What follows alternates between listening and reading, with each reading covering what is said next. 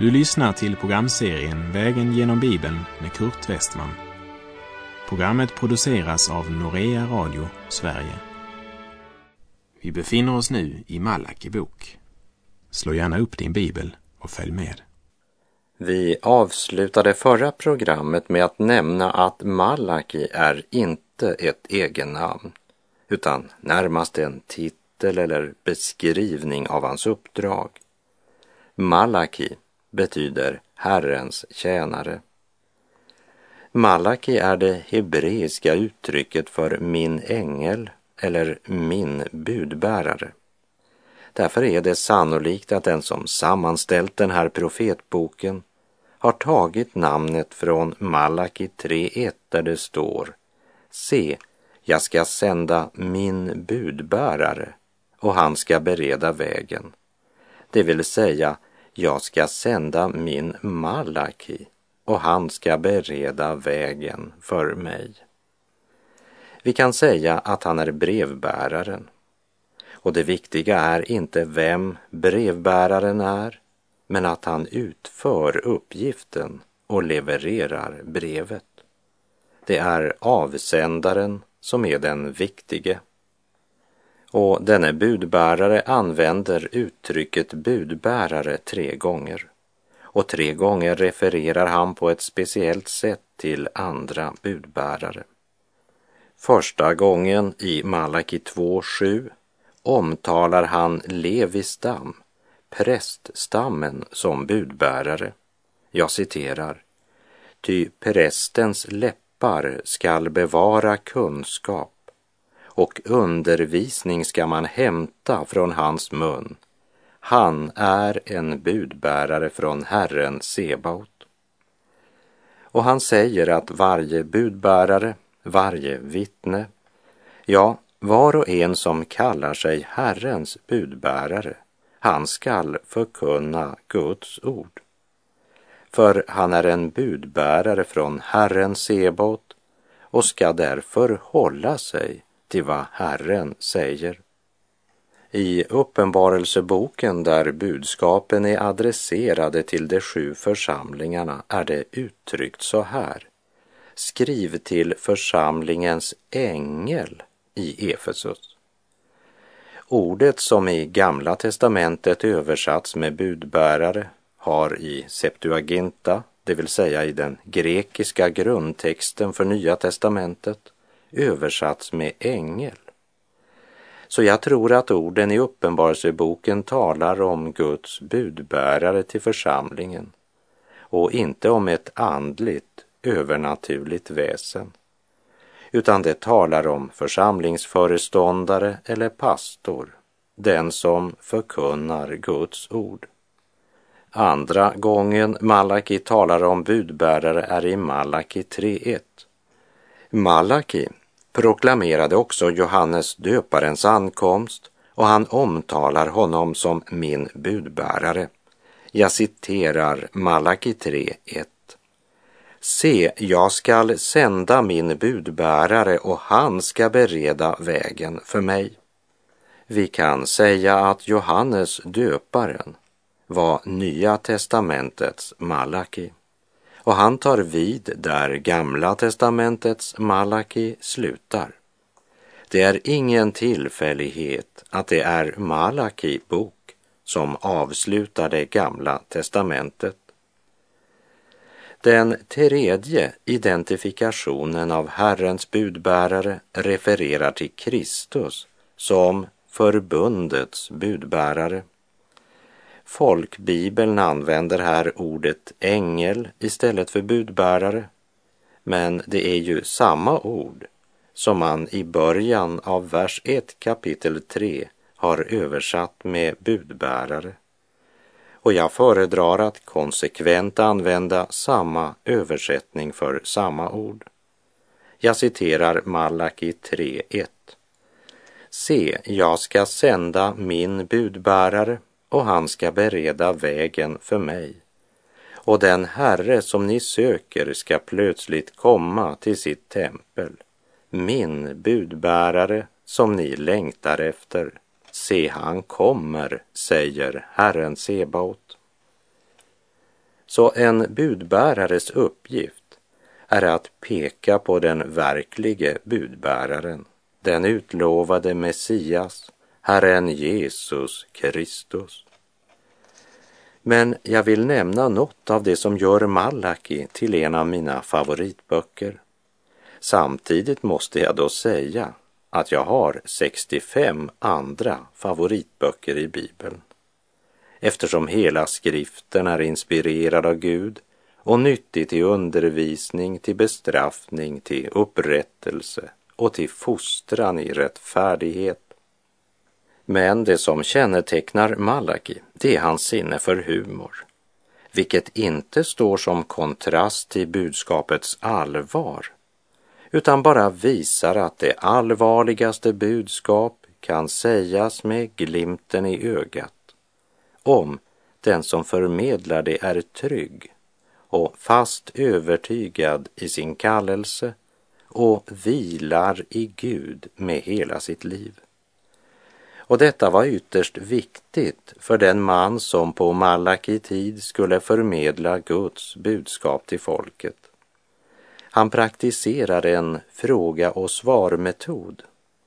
Först citerar han en frågeställning som Gud konfronterat Israel med och därefter ger han ett svar som kan beskrivas som sofistikerad sarkasm.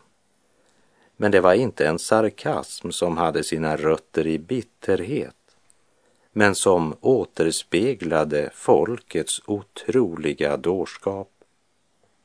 Närmast arrogant och ofta på gränsen till förnärmande presenterar han frågorna och serverar sedan svaren kryddade med en stor portion salt som borde svida i syndasåren om de inte var helt förhärdade. Profeten fokuserar speciellt på templet och gudstjänsten med ett klarspråk som inte heller saknar etisk vägledning. Vi kan säga att han egentligen svarar på de invändningar som folket har. För ett folk som förkastar Gud och upphöjer människan till att själv avgöra vad som känns rätt. Ett sådant folk har alltid många invändningar mot Gud.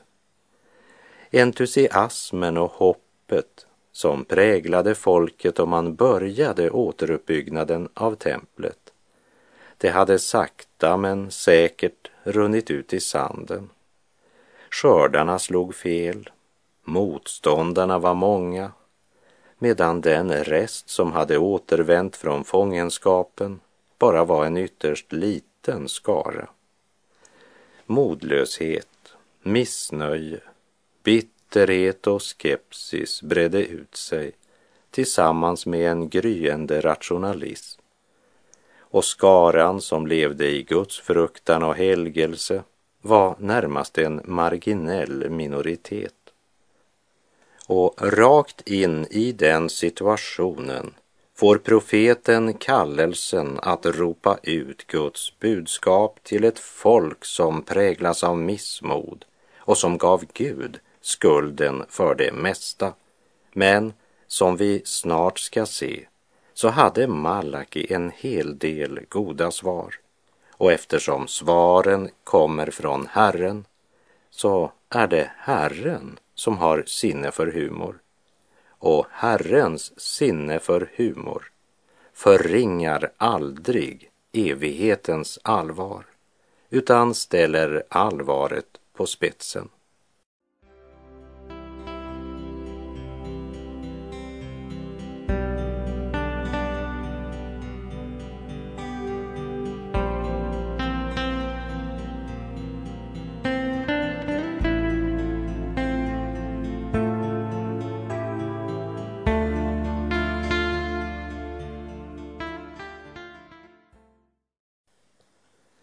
Malaki kapitel 1, vers 1 till och med 5 talar om Guds kärlek till Israel.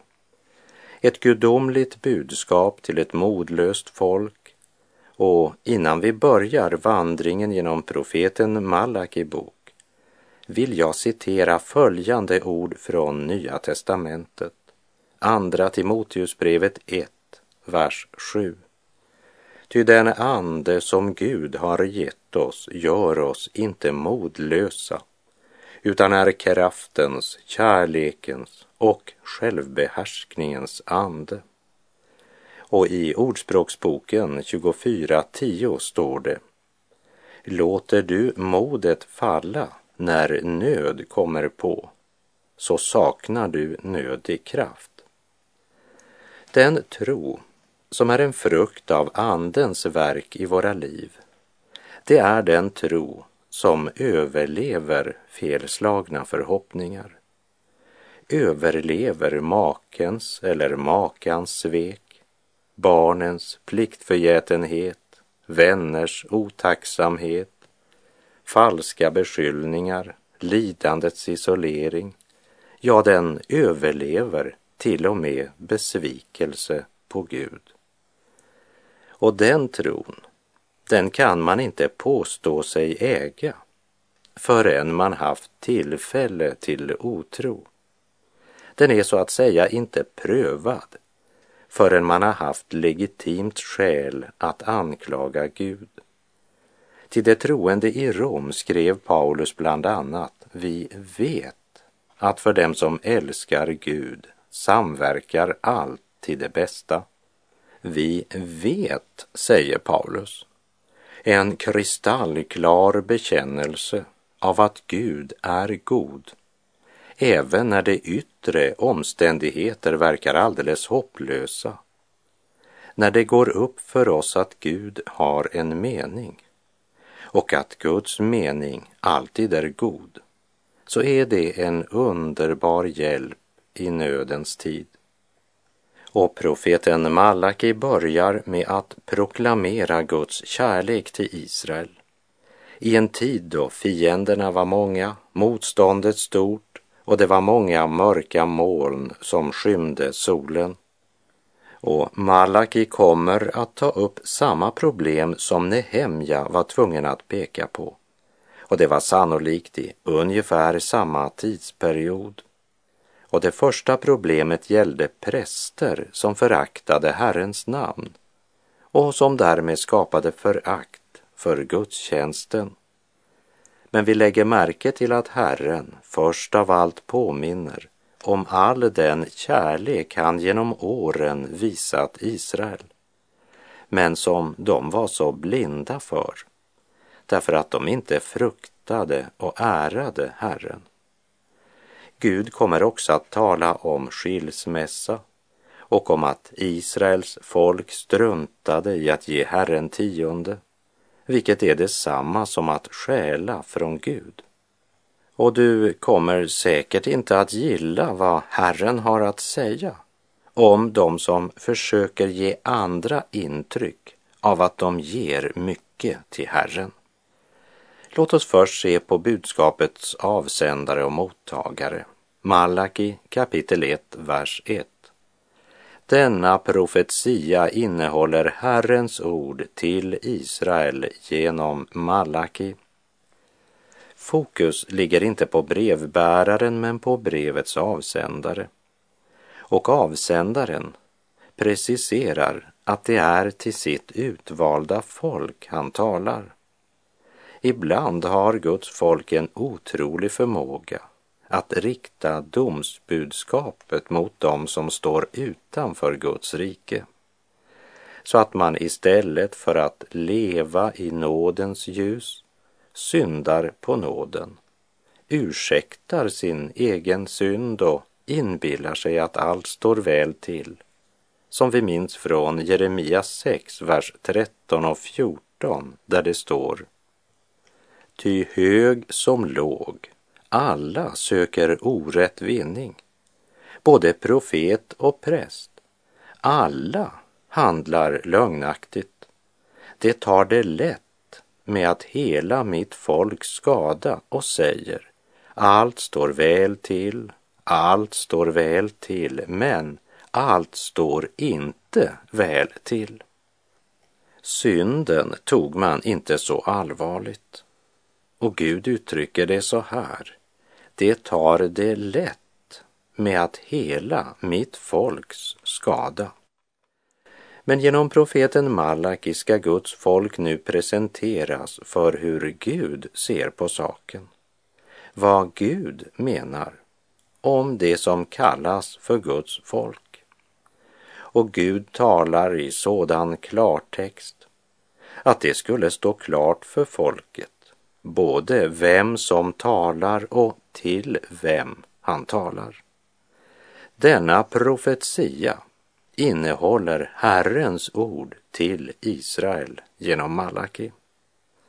Han säger inte Jerusalem eller Sydriket eller Nordriket. Budskapet gäller Israel, det vill säga Israels alla tolv stammar.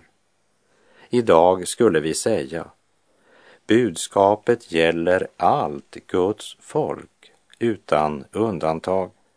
Så Malaki budskap gällde inte bara den lilla rest av varje stam som återvänt från fångenskapen i Babylon, utan det här budskapet nådde även till Babel, till alla dem som valt att inte återvända till löfteslandet för att där delta i det stora och krävande återuppbyggnadsarbetet. Vi läser Malaki 1, vers 2 och 3. Jag har visat er kärlek, säger Herren. Då frågar ni, hur har du visat oss kärlek? Var inte Esau Jakobs broder, säger Herren. Jag älskade Jakob, men Esau hatade jag. Och jag har gjort hans berg till ödemark, hans område till ökenland. I en tid där människan upphöjt sig själv och bara lyssnade till vad de själva tyckte passade talade Herren i dialogform. Han talar till ett folk som avfallit från Gud och förblindats av tidsandan och synden. De hade blivit blinda för den kärlek som Gud genom historien hade visat sitt folk. Gud hade visat dem kärlek. Och hur tror du att de besvarade denna kärlek och omsorg?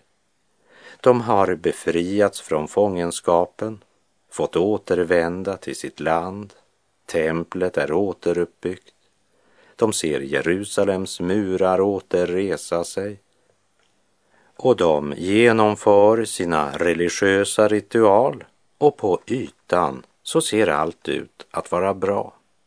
Men det är ett självcentrerat, sofistikerat och blaserat folk. Så fulla av bitterhet, missnöje och klagan och vars slogan var Allt går oss emot. Hur kan ni säga att Gud är god? Och när Gud i klartext påminner om att han visat dem kärlek, lyssna till vad de då svarar. Hur har du visat oss kärlek?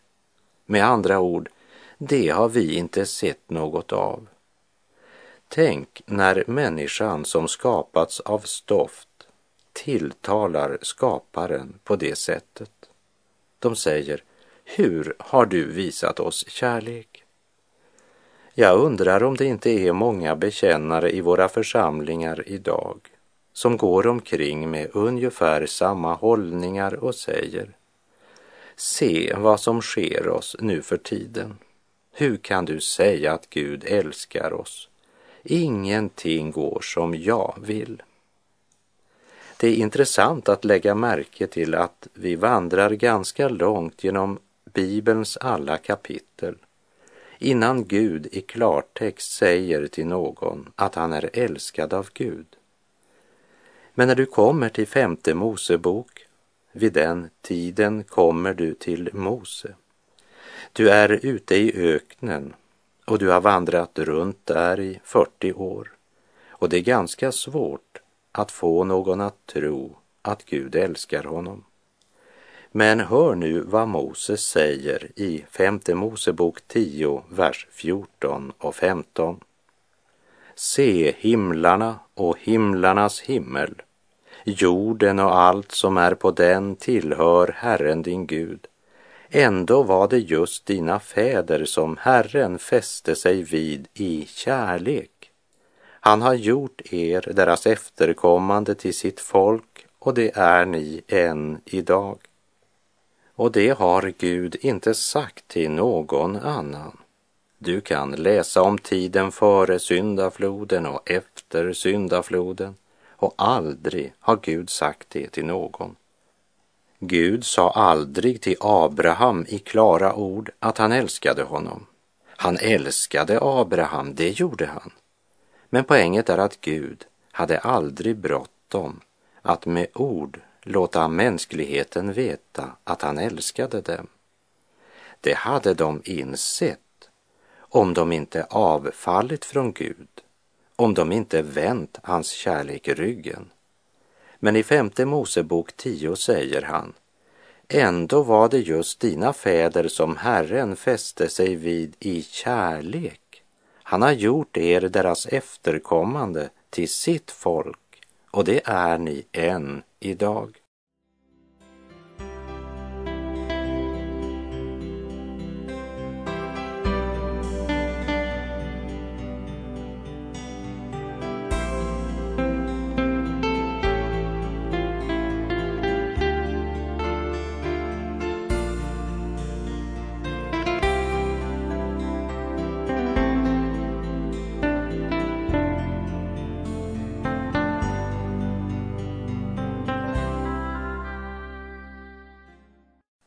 Jag har visat er kärlek, säger Herren. Då frågar ni, hur har du visat oss kärlek? Gud är redo att bevisa vad han har sagt. Hans kärlek är mer än ord och därför ger han folket följande svar. Var inte Esau Jakobs broder, säger Herren. Ändå älskade jag Jakob, men Esau hatade jag och jag har gjort hans berg till ödemark, hans område till ökenland. Det är ett starkt uttalande Herren, Herre låter sitt folk höra. Folket som ifrågasatte Guds kärlek, folket som tvivlade på Guds kärlek.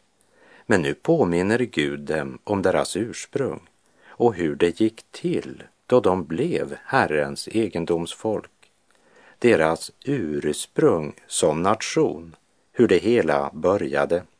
Jakob och Esau var tvillingar och Gud drog en skiljelinje mellan dem redan från början. Jag citerar Första Mosebok 25, vers 22 och 23.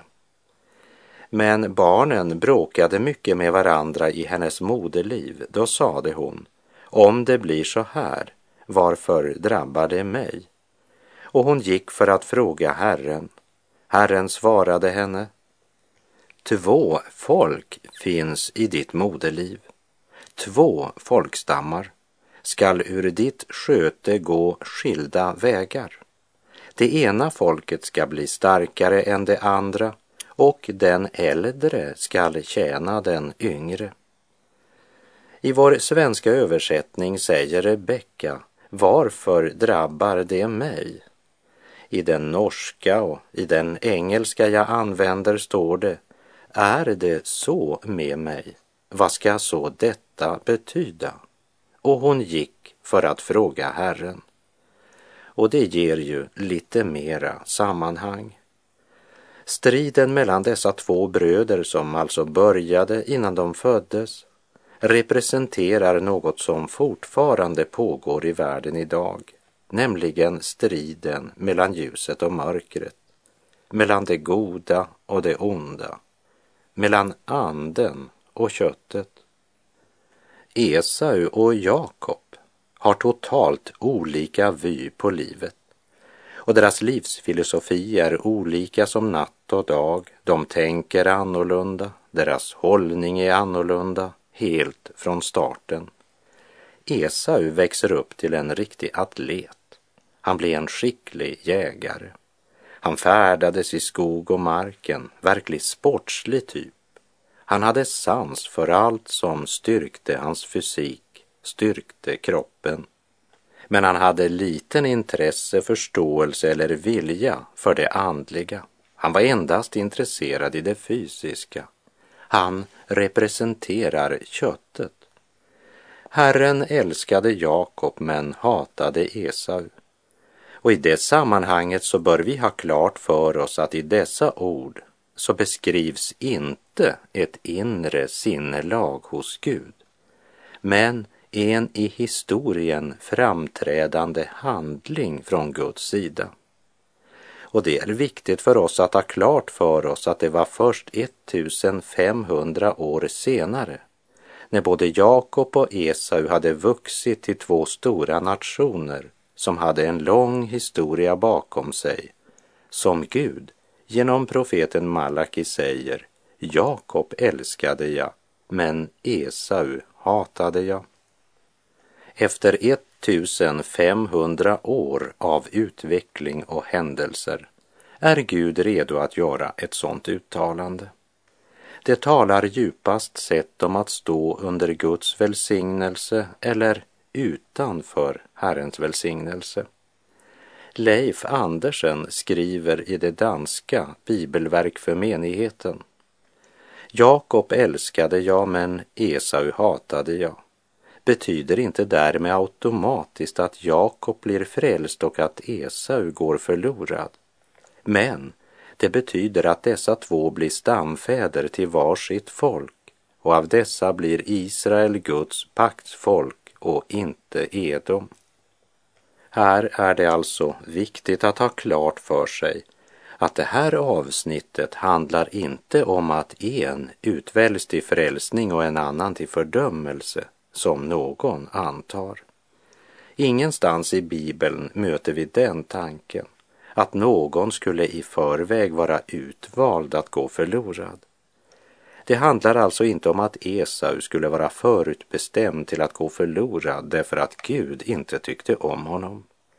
Hatet, det står som ett uttryck för Guds vrede över ett folk som genom åren står Gud emot och har en hållning som gör att man inte är mottaglig för Guds kärlek. Det är helt andra saker som är viktiga för Edoms folk. Och när människan väljer att stå emot Gud och göra uppror mot hans vilja så är människan själv ansvarig. Gud använder nu Esau och Jakob som en illustration för att få Israels folk att inse att de var utvalda av Gud, inte på grund av någon egen förtjänst. Och om de inte längre ville ta emot Guds kärlek så försätter de sig i samma situation som Esau och edomiterna. Det är som om Gud säger, ser ni bara hålen i schweizerosten? På vilket sätt har du älskat oss, frågar ni. Har ni tänkt att fortsätta och klaga så länge över hålen i osten att jag tvingas ta ifrån er osten? Har ni tänkt att gå i Esaus spår? Är inte ni heller längre mottagliga för Guds kärlek? Kära vän, ser du att Gud älskar dig? Eller ser du också bara hålen i schweizerosten? Meditera över det tills vi hörs igen. Herren vare med dig. Må hans välsignelse vila över dig. Gud är god.